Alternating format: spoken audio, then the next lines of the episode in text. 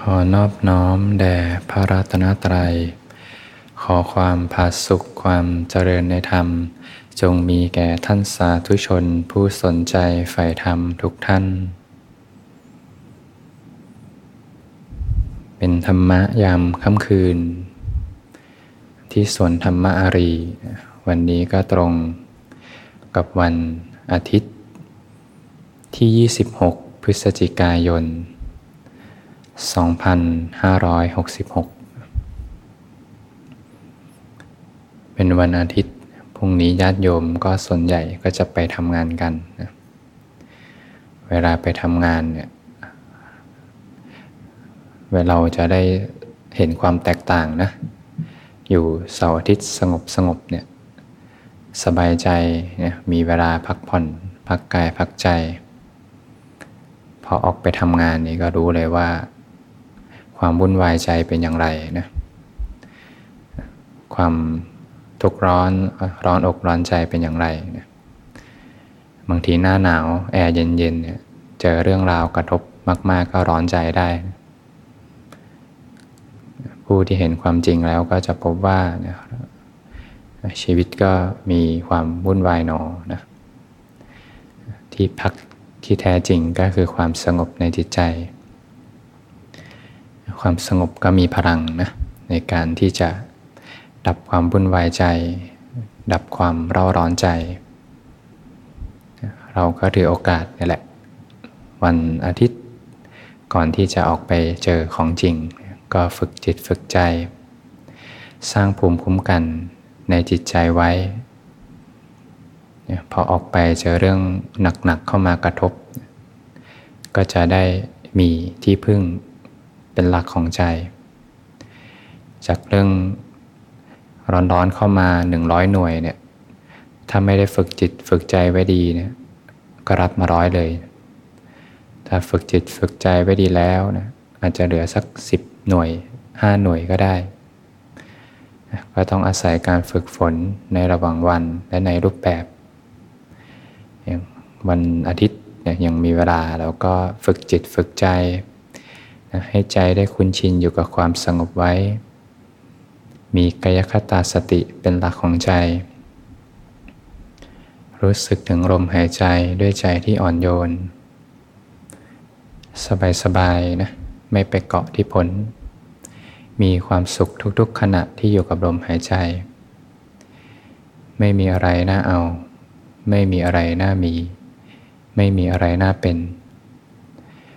เพียงแค่มีสติสัพพัญญะอยู่ สบายๆไม่เอาอะไรไม่เป็นอะไร เพียงแค่อยู่กับการสร้างเหตุ เหตุปัจจัยถึงพร้อมความสงบก็เกิดขึ้นเอง อยู่สงบสงบไว้ เรื่องร้อนอกร้อนใจมาจะรู้เลยว่านี่คือทุกข์ จิตจะเกิดกระบวนการเรียนรู้เข้าไปดับที่เหตุ ทุกข์ก็จะไม่เกิดอีก ต้องมีไม้บรรทัดให้เขาเทียบนะ เหมือนมีเทอร์โมมิเตอร์ติดตัวไว้นะอุณหภูมิร้อนๆมาเซ็นเซอร์ก็ทำงาน ฝึกที่จะอยู่สงบสงบไว้ เดินเหิน หยิบจับกายเคลื่อนไหวใจสงบอยู่ ในระหว่างวัน แตะแตะลมหายใจใจสงบอยู่ อาศัยความสงบเป็นเพื่อนเดินทางเวลาร้อนอกร้อนใจ ความสงบในจิตใจนี่แหละ ที่จะเป็นที่พึ่งที่แท้จริง หลายวันก่อนอาตมาไปเรียนติวทำข้อสอบ มีช่วงเวลาหนึ่งกำลังทำข้อสอบอยู่ก็รู้สึกเตรียมขวดน้ำไว้เป็นกระติกน้ำร้อน เป็นทรงกระบอก ไม่ใหญ่มากนะก็กำลังทำข้อสอบอยู่ แล้วก็รู้สึกหิวน้ำก็เลยนั่งอยู่บนโต๊ะทำข้อสอบไปแล้วก็มือก็หยิบขวดน้ำมา แล้วก็พยายามเปิด เฮ้ยทำไมเปิดไม่ออก แล้วก็ใช้แรงมากขึ้น บิดบิดบิดบิดบิดเท่าไหร่ก็บิดไม่ออก ก็เลยมองดูอ๋อ กลับด้านนะกลับด้าน ปิดบิดไปผิดที่ก็กลับพลิกด้านมาทีนี้ก็บิดออกละเบังเอิญว่าเป็นทรงกระบอกเนี่ยถ้าจับด้วยความรู้สึกเนี่ยจะไม่รู้เลยว่าอันไหนคือฝั่งบน ฝั่งก้น ฝั่งหัวฝั่งท้าย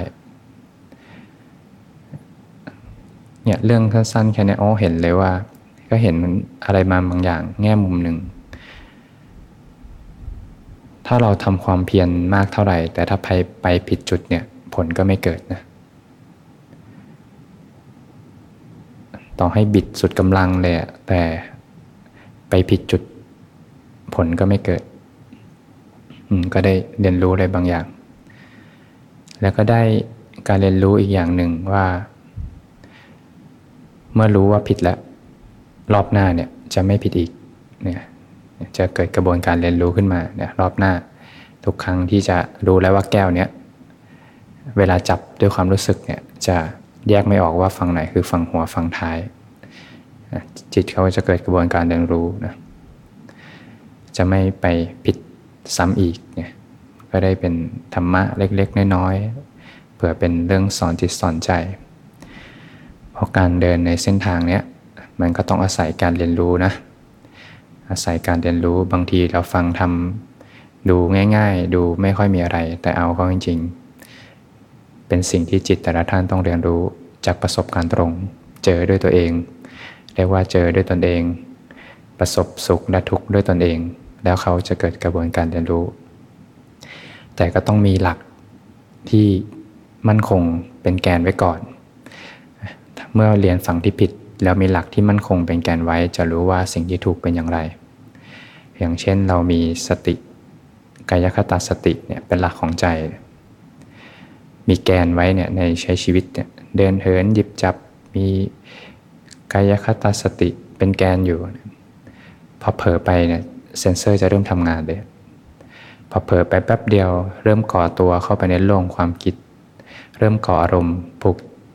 จิตผูกติดกับอารมณ์ด้วยอำนาจของความเพลิน เริ่มมีเพื่อนสองตัณหาเป็นแรงขับ ทุกเลยรู้แล้วว่าเผลอไปแล้วเนี่ยเห็นไหมมีแกนอยู่ พอมีแกนปุ๊บจิตเขาจะเรียนรู้อ๋อนี่ทุกนะเนี่ยเขาก็จะได้ค่อยกลับมา กลับมา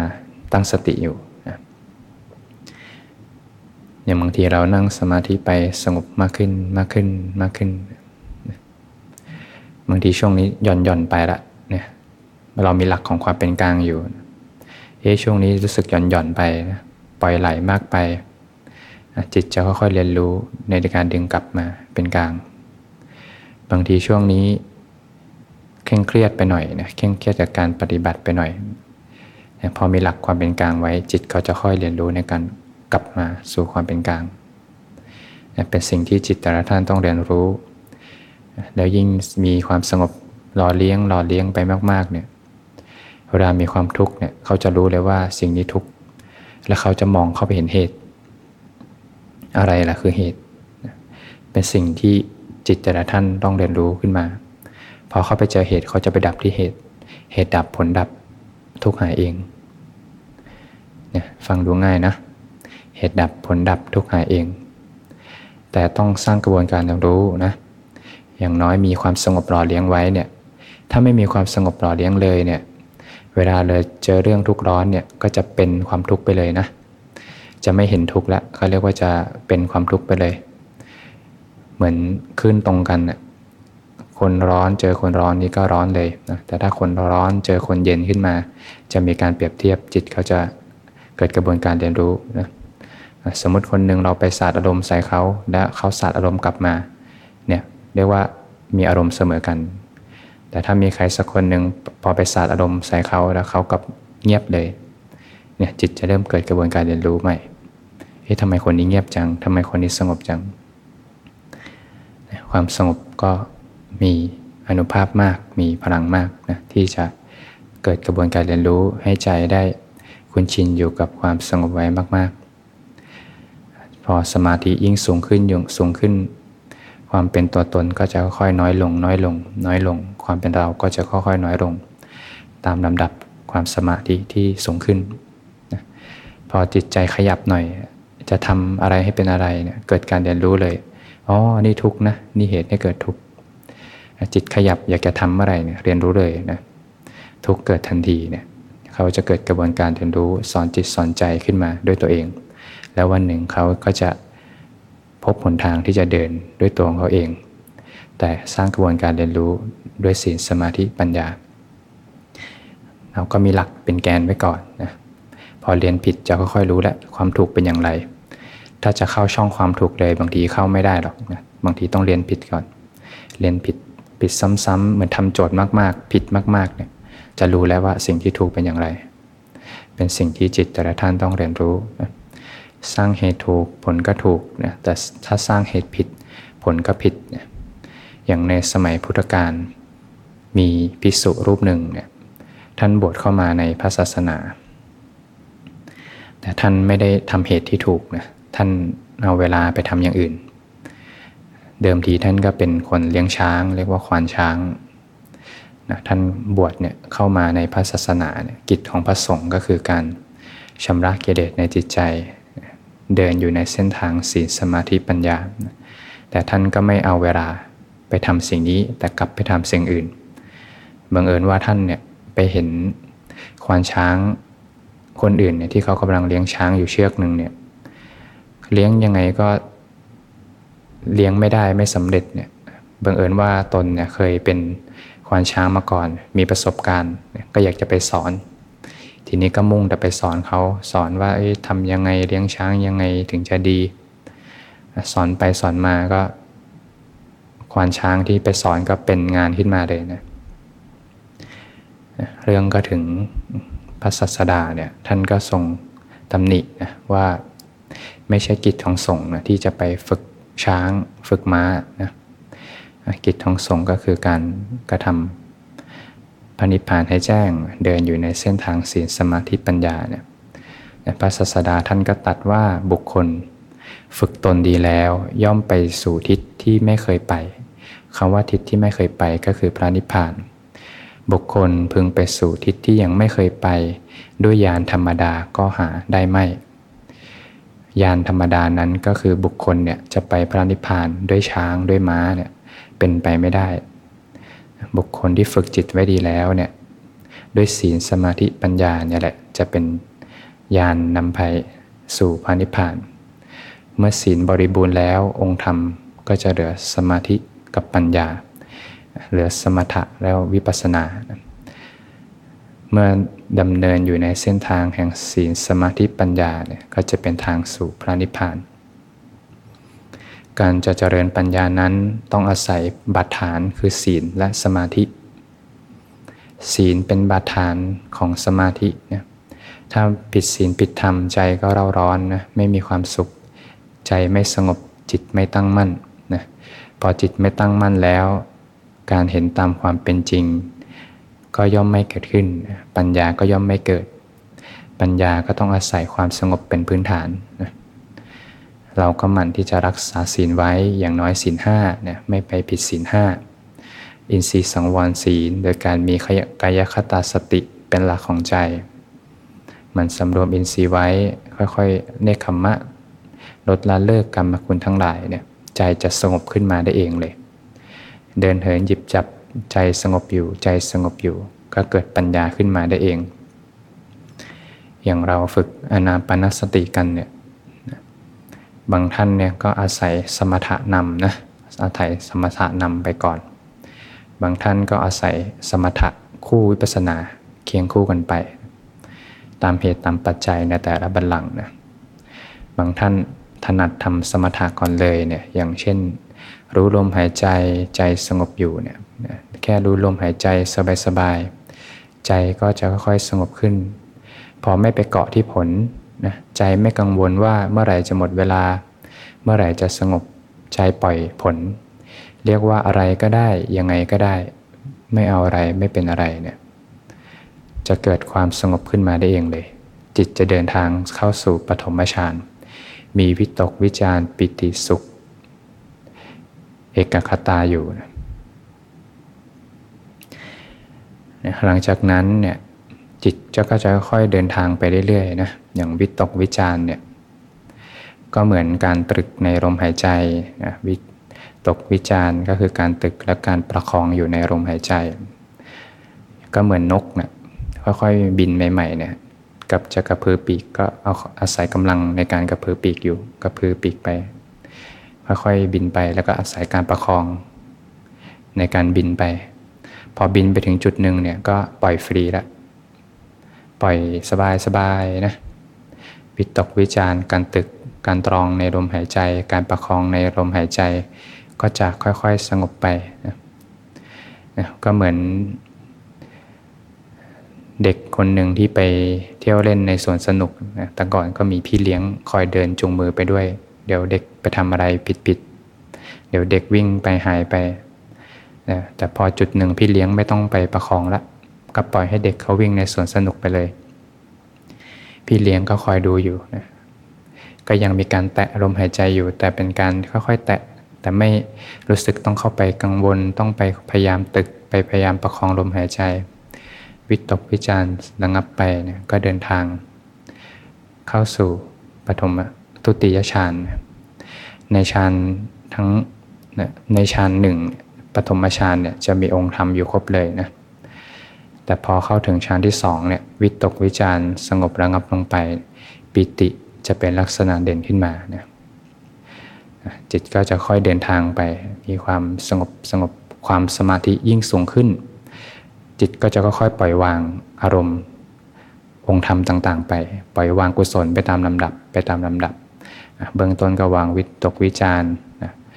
มากๆเข้าปิติก็ถูกวางไป ความสุขจะเด่นขึ้นมา เข้าถึงฌานที่สามความสุขเป็นลักษณะเด่น จิตก็จะค่อยเดินทางไป ความสมาธิยิ่งสูงขึ้น ความตั้งมั่นยิ่งสูงขึ้น องค์ธรรมก็จะค่อยๆ ปราณีตละเอียดขึ้น ก็จะค่อยๆ ปล่อยองค์ธรรมที่หยาบๆไปอย่างความสุขก็จะเป็นสภาพธรรมที่หยาบไปแล้วก็จะค่อยๆ ปล่อยออก ปล่อยออก ปล่อยออก คลายออก คลายออก จนเหลือแค่อุเบกขากับเอกคตาเนี่ยเข้าถึงฌานที่ 4 มีความสงบตั้งมั่นเด่นดวงขึ้นมา จิตอ่อนควรแก่การงาน พร้อมที่จะทำหน้าที่ในการรู้เห็นตามความเป็นจริง